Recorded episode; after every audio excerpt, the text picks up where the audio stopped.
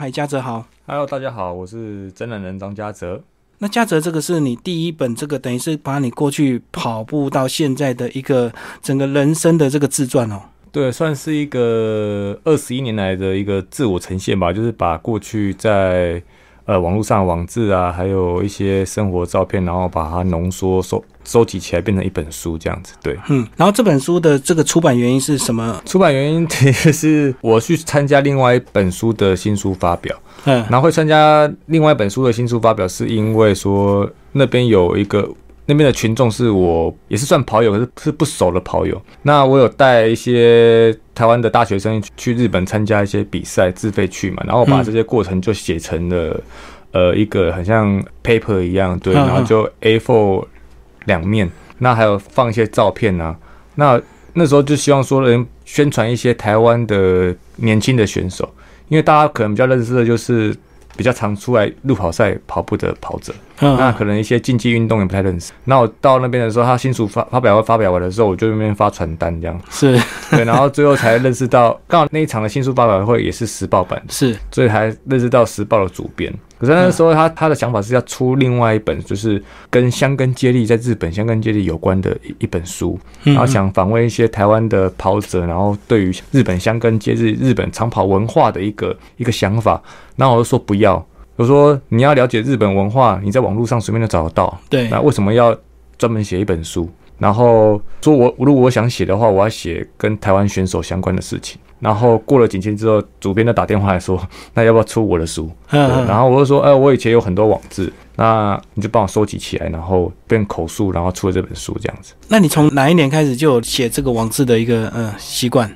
从大学开始，那个年代就叫做无名小站，对，是现在关掉了。落格，嗯对对对，部落格。那其实那时候是大一大二的时候就设立了部落格。那设立的原因是因为，因为我过去就比较积极的在训练啊，所以有一些社交场合就没有出席。对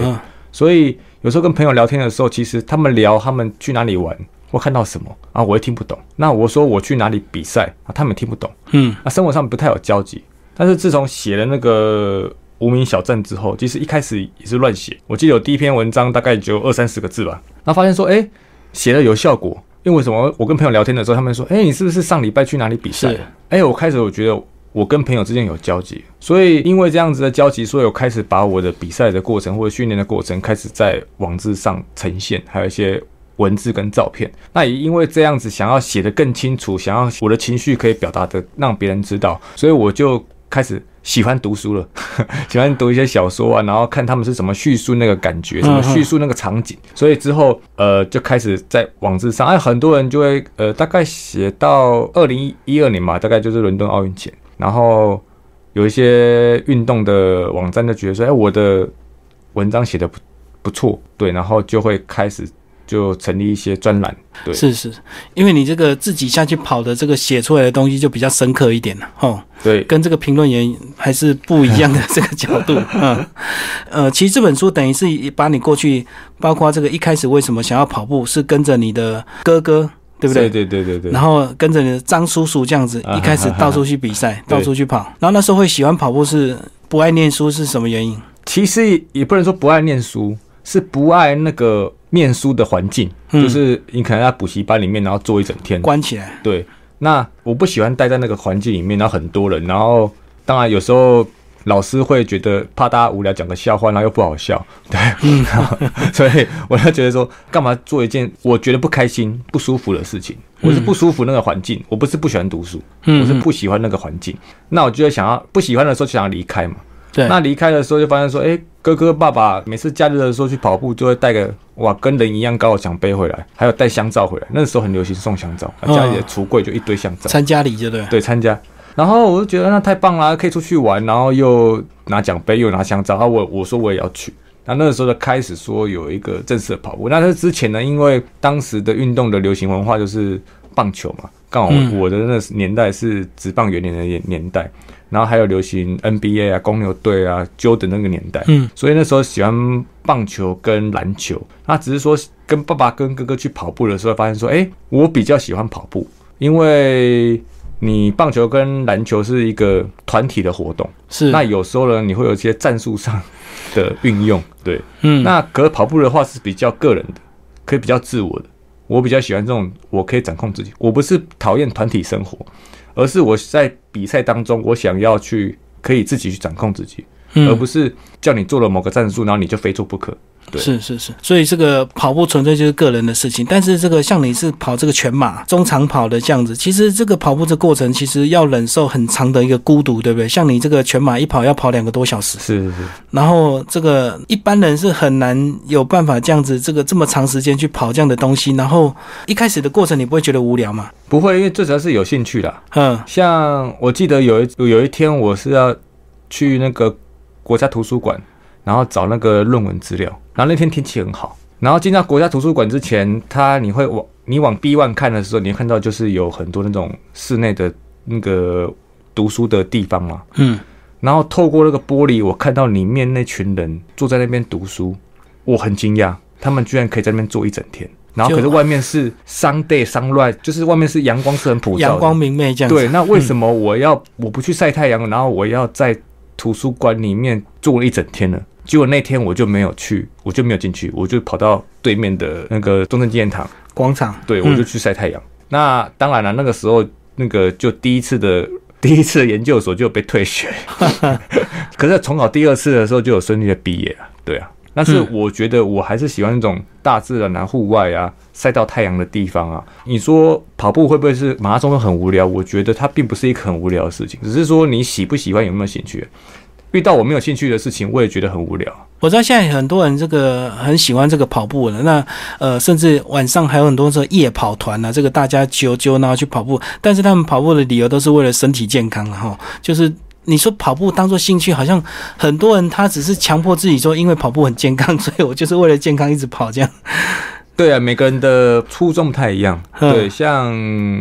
有些人读英文好了，他英文就是他可能就是他翻译是他的工作，嗯或嗯，者他英文很重要，他可能是外交官。是对那对于我们来说，学英文是什么？很痛苦啊。你是为了这个比赛场合啊？很痛苦。可是为什么要学？是因为我我要出国，对啊，我必须要用得到。对，嗯那我能用就好，我不需要学到很精深，我可以翻译什么很流利。像我朋友一个跑步的台大的朋友，他研究所是呃英文文学，然后要去研究莎士比亚的文学，我干嘛读成那样子？我不需要啊，对啊，那就变成说每个人的初衷不一样。那我的跑步的初衷是，当然是我喜欢跑步，但是我也很喜欢追求那种进步的成就感，所以我的初衷会是突破自我，追求成就感。的这样子的一个过程，所以啊，有些人是跑步是身体健康，嗯那当然他就不会像我们说这么的去破坏自己的身体，对就就是规律，然后压榨自己，对对对突破极限这样。那有些人是为了社交嘛，嗯，所以他觉得跑步好玩就好，方龄就好。对，那所以每个人的跑步的初衷是不太一样。那你这个一开始有兴趣跟着这个呃哥哥爸爸去跑，然后呃什么时候让你得到一个成就？就是你第一次得到奖牌是什么时候？应该是高三的时候，那因为我国二下学期开始训练了，所以跟一般体育班的学生比起来的话，就比较晚训练，所以我一直一到高三才拿到了全中运的金牌这样子。那其实我觉得还蛮幸运的啦，因为我本来就是从俱乐部里面长大的，所以我的想法跟体育班出身的学生的想法就不太一样。体育班出身的学生的想法就是啊，训练嘛，就是升学，嗯。对，升学到最后到大学的时候就继续读研究所，那可能读研究所出来就是继续的当体育老师，嗯，对，那他们就是比较一条边式的想法。那我的想法就觉得，诶，跑步是一件很快乐的事情。我本来就是因为跑步很快乐而跑步。那跟你跟俱乐部里面的一些叔叔阿伯在一起啊，他们也是因为有兴趣而而跑步。对，所以整个培养起来，我就觉得我不一定非拿金牌不可。嗯嗯对，我觉得我今天去全力拼，我觉得我很满足，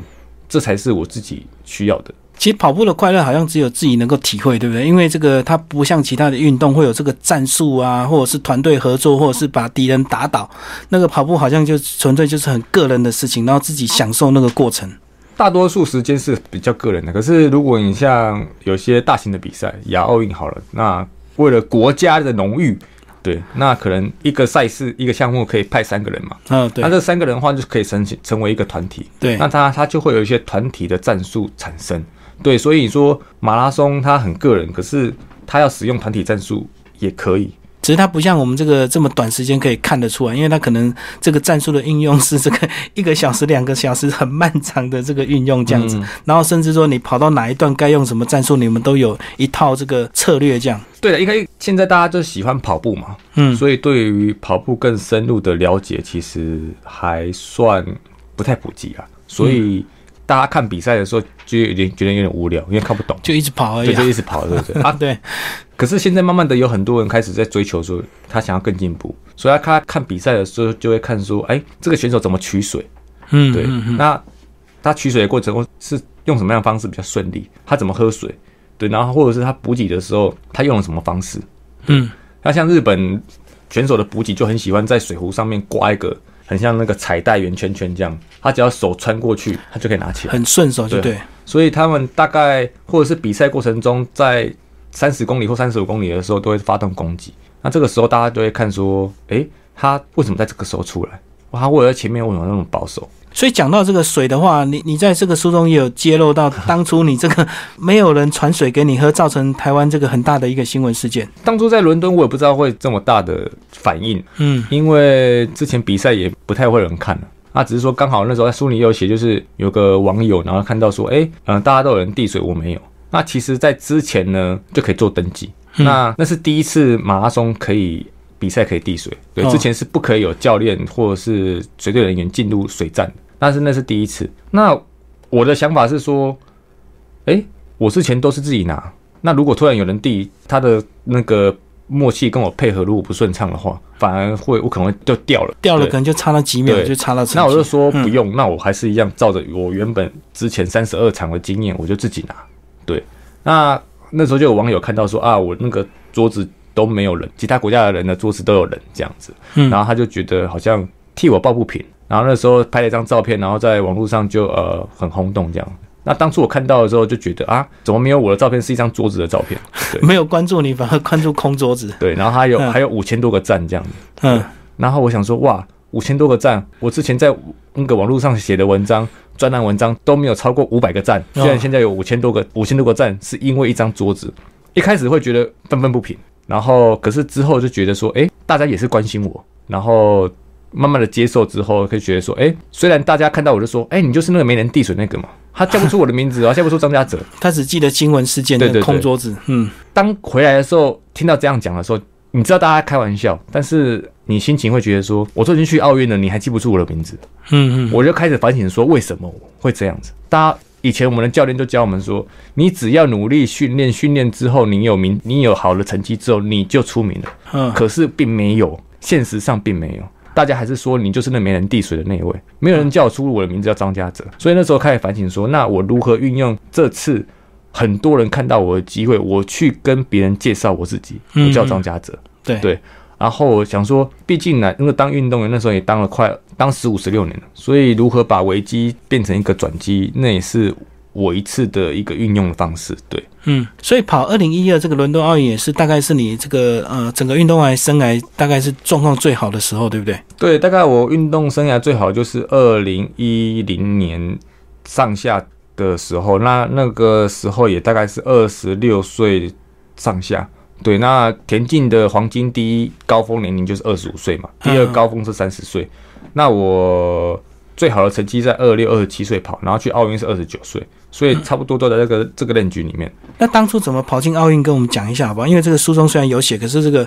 不是跑者看起来也是有点吃力，说是是是。呃要还要看这个成绩，这个什么 A 标、B 标这样子。其实下届奥运的标准会改。哦，又是不同的。对，那嗯其我讲的这个标准是我们之前的标准，就是它会有分 A、B 标。那 A 标准的是两小时十四分，然后 B 标准的话是两小时十七分，是我那一届。是对，然后 A 标可以去参加两位，然后 B 标可以参加一位，所以一个国家马拉松的项目可以参加三位嘛，就是二加一，对？二加一。对，嗯那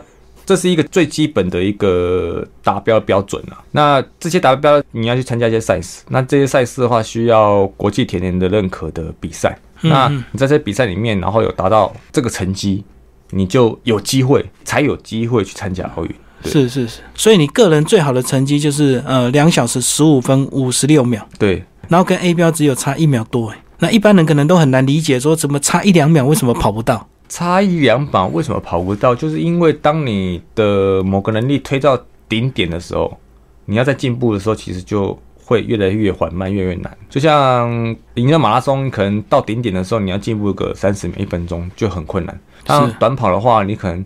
到顶点的选手，他可能进步个零点零一秒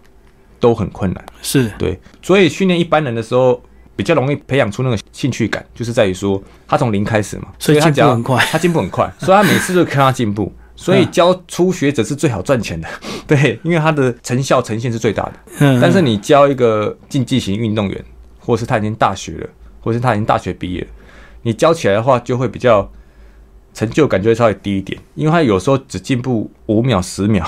然后或者是三十秒，就跟一般初学者来来说的话，就会差别差异性就很大。对啊，所以有时候我们常常看到那个新闻，比如说像曾雅妮这个过去成绩非常的好，可是现在很差，就是因为这个简单一句就姿势跑掉，那姿势跑掉，这怎么修都修不回来，所以这个成绩就是一直在这个这几年成绩就越来越差。所以，所以其实马拉松选手也是一样啊。所以有时候这个要进步差一秒两秒，对我们来讲看起来好像没有什么，可是对我们来讲真的就是已经撞墙到了顶点。对，第一个，大家进步会开始逐渐缓慢了。那退步的话，其实它很多原因呢。当然，知识个是一个问题，然后再是心理上的压力也是一个问题。对，嗯哼，他因为你是 top one 嘛，你是最高的，对，因为你是 top one，所以输不起。当你有这种输不起的感觉的时候，其实那个心理压力就变大了。然后这个当要跑出好成绩，有没有所谓的天时地利人和，还是真的只纯粹只有自己个人的身心状况？也是会有所谓的天时地利啊，人和是自己可以控制的。嗯，那地利的话，我们我们就会挑呃比较平缓的赛道。对，那你有比较多的上下坡或比较大的坡度起伏的话，其实对你的能量消耗上比较大，所以成绩上会比较慢一点。嗯，那再来是天气。我们今天会挑在十度到十五度，还有湿度百分之五十的天气，这是对于我们人类来说，在跑马拉松是比较适合的。对亚洲人啊，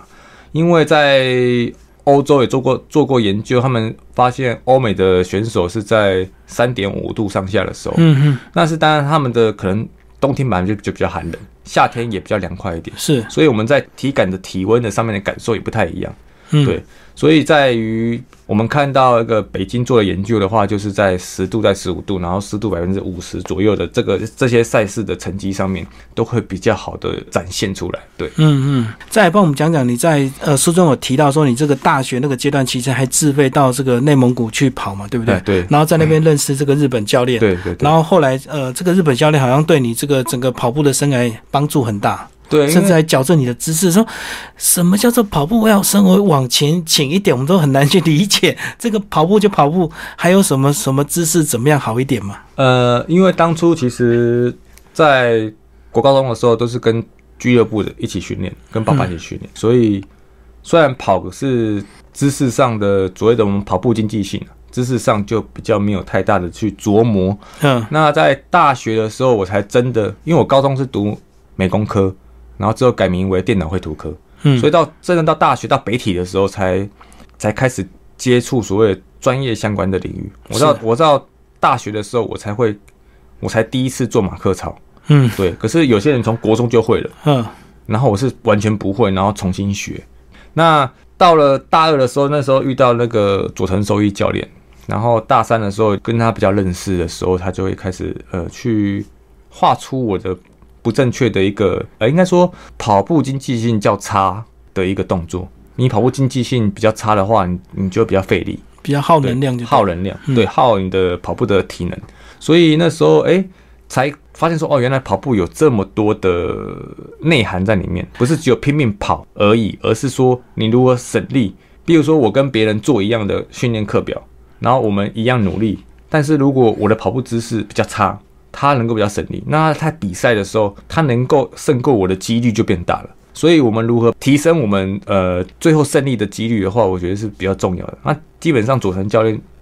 他带给很多这种比较一个当时在台湾俱乐部比较没有的一个知识跟概念。可是现在因为网络很发达哈，嗯，所以基本上我在书中讲这些概念，现在基本上一般初学者。都大概都知道。所以等于我们这个台湾的训练都是比较土法炼钢啊，就是这个不停的这个练习、练习、练习，增加自己的耐力，增加自己的体力。那日本好像就在这找了我们比较多年哦，就是他们比较会用科学的方法来训练他们自己的选手，这好像是我们台湾这个一直跟不上的地方。其实包括我们这个后来常常看到很多新闻事件，就是常常会在比赛场合出包，也许是教练的问题，也许是我们台湾协会的问题，也许是选手的一些状况。那为什么我们每次看完新闻事件之后，像你自己是身在其中的运动员呢？到底是我们哪个环节出了问题？为什么我们好像在一些资源上就一直会跟不上？然后好像新闻这个大家骂的要死，骂某一个协会骂的要死，可是好像到了下一届又会有新的问题。第一个原因就是哈，我们都看新闻媒体嘛，对，所以大家是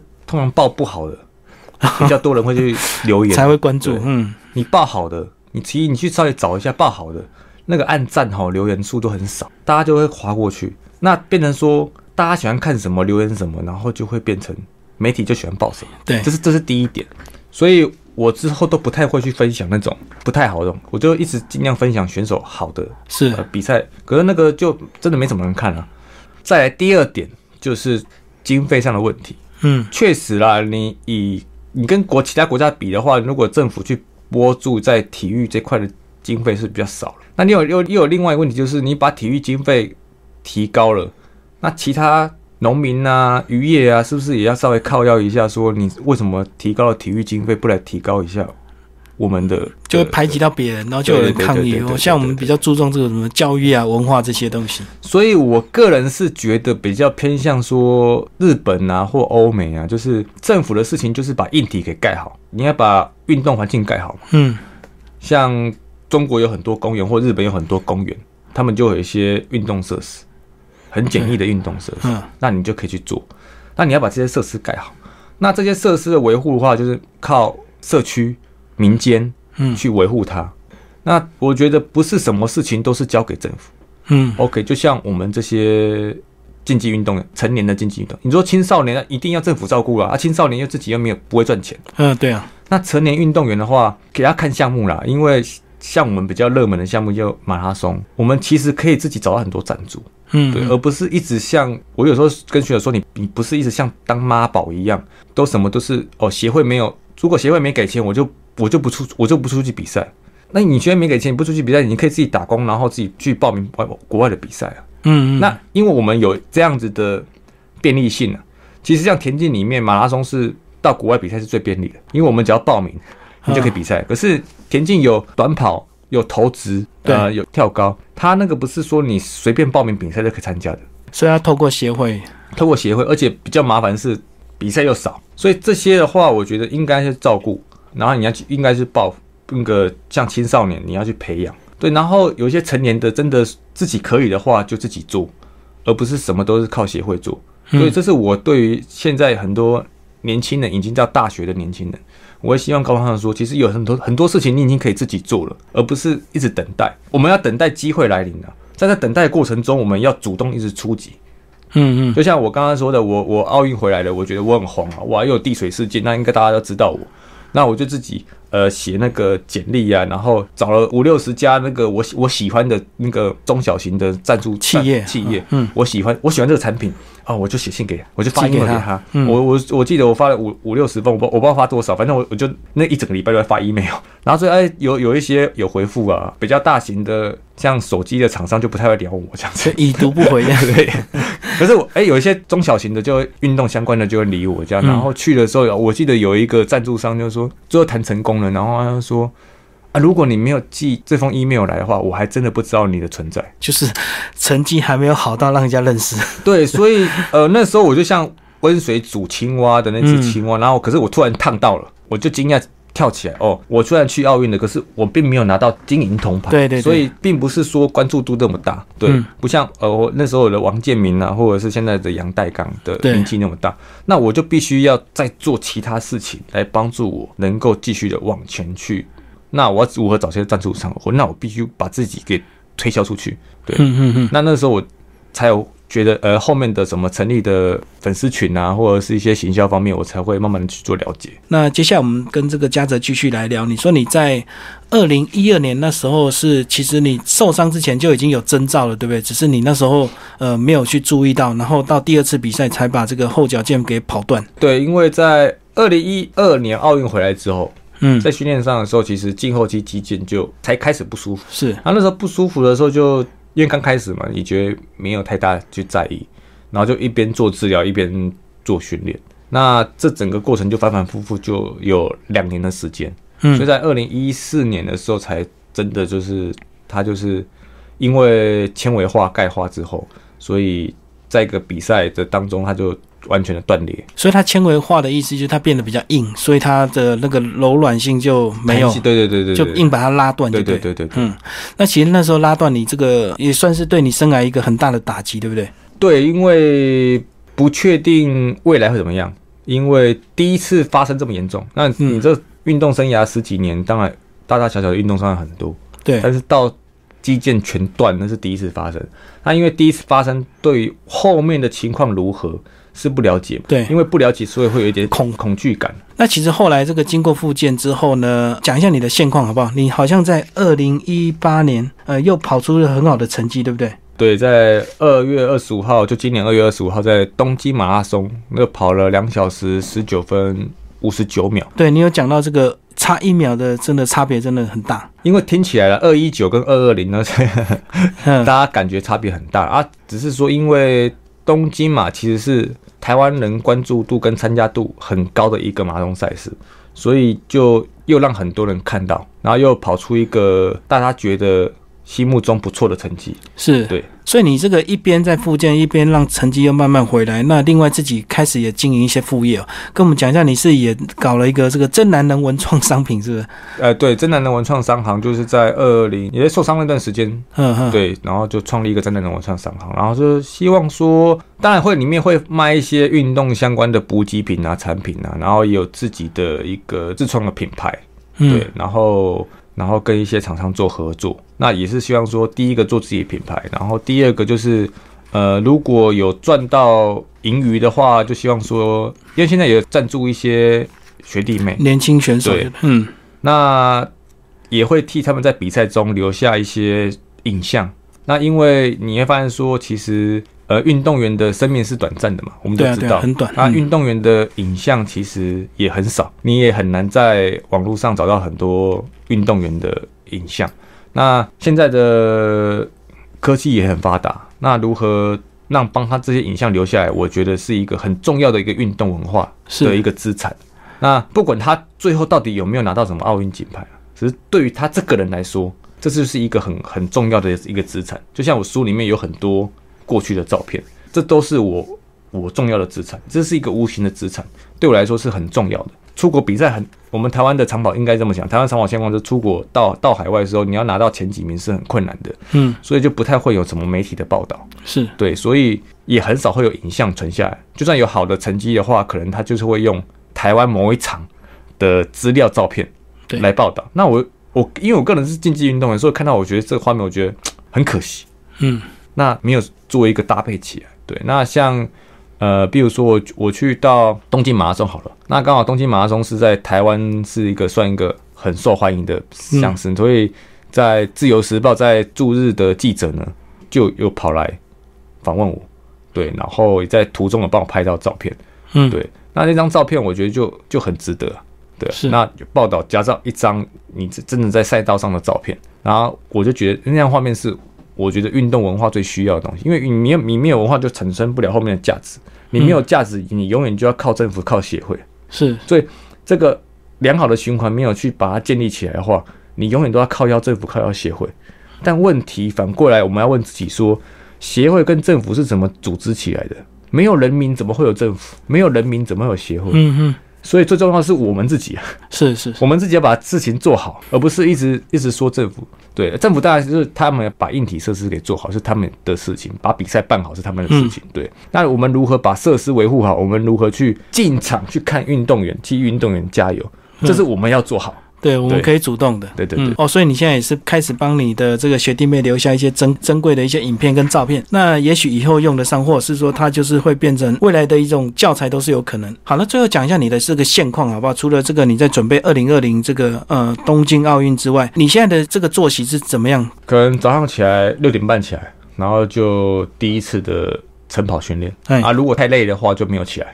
对，然后会依照自己身体状况，因为毕竟现在已经三十五岁了，会依照身自己身体状况，可能让自己多一点休息时间。嗯，然后再来就是可能呃训练完吃完早餐之后，就一边用阵痛滚筒做恢复，然后一边就开始用手机回一些嗯商业上的的是。是的事情对，然后中午之前就是会理货，然后一些商品，就对，然后嗯。吃完午餐之后，下午要出门到天母到台北市立大学的体育学院跟学弟妹做训练的时候，嗯我就会沿路上就就是因为我是用那个超商超商取货嘛，嗯还有邮局，所以刚好出门下午出门的时候就可以把这些货给送出去。出去，那下午到学校跟学弟妹训练完之后，哎、用完餐，然后再再回到永和。对，晚上回到晚上的时候，其实在家里面还是要加班呐、因为呃，还有一些一些网因为在下午这段时间，因为我的作息跟一般的上班族的作息不太一样，所以下午这段时间我可能在送货或者在我在训练。那这段时间会有一些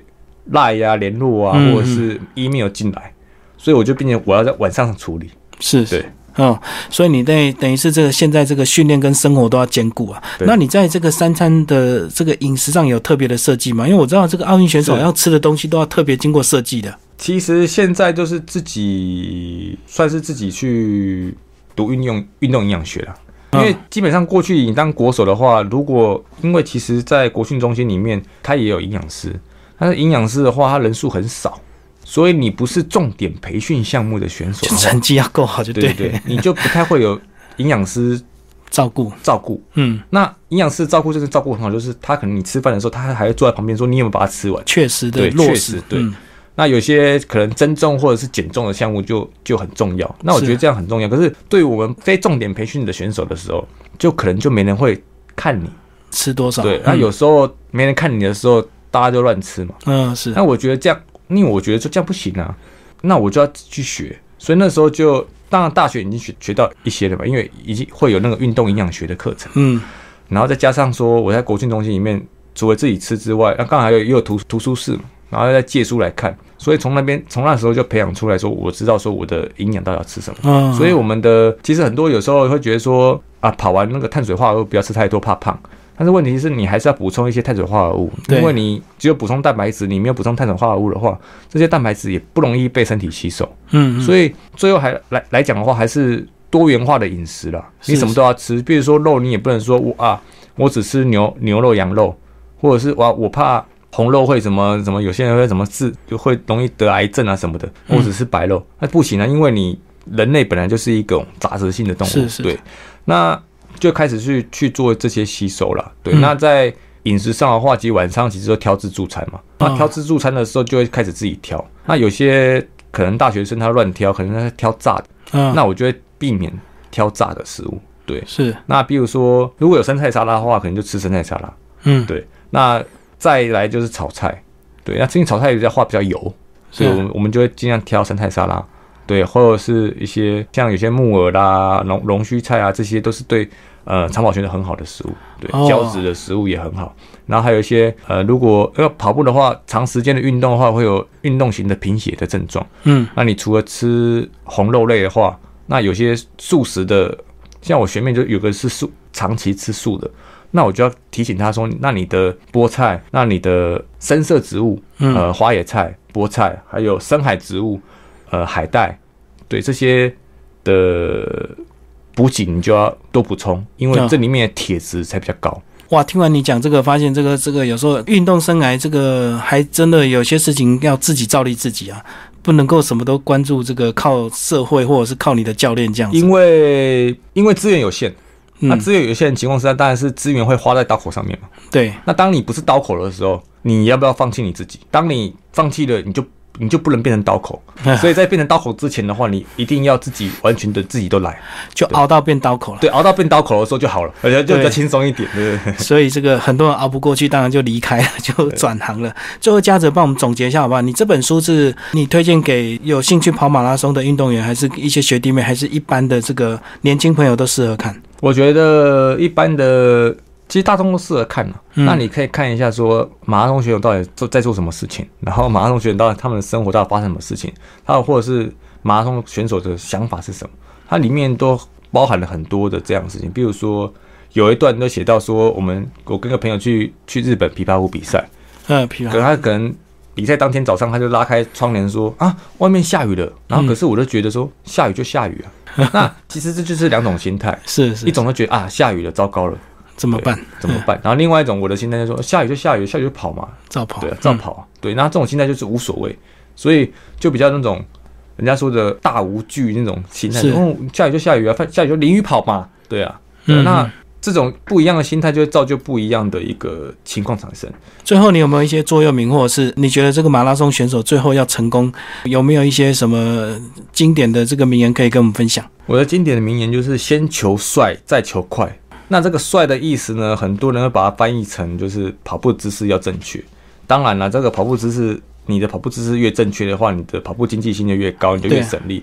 但是我我觉得这个帅是因为我当初在读研究所的时候，我是读我是研究身体意向。他这个帅就表示说，你必须喜欢你是一个马拉松选手这个这个角色。如果你不自我认同，对很多人训练跑马拉松或者是跑长跑，是因为有可以得牌、得奖金、可以升学。但是他并不是这么的喜欢，他是一个马拉松选手的身份，甚至有很多现在的竞技运动员，他喜欢跑步，但是他不是喜欢当竞技运动员，所以他会跑步，但是你叫他努力训练，他说他就会不要去比赛，不要。可是他会不会跑步？会，因为他喜欢跑步，是对，所以你必须喜欢你的这个角色，你才有办法持久的下去。我觉得做任何事情都这样子啊，对，如果你不喜欢你那个角色的话。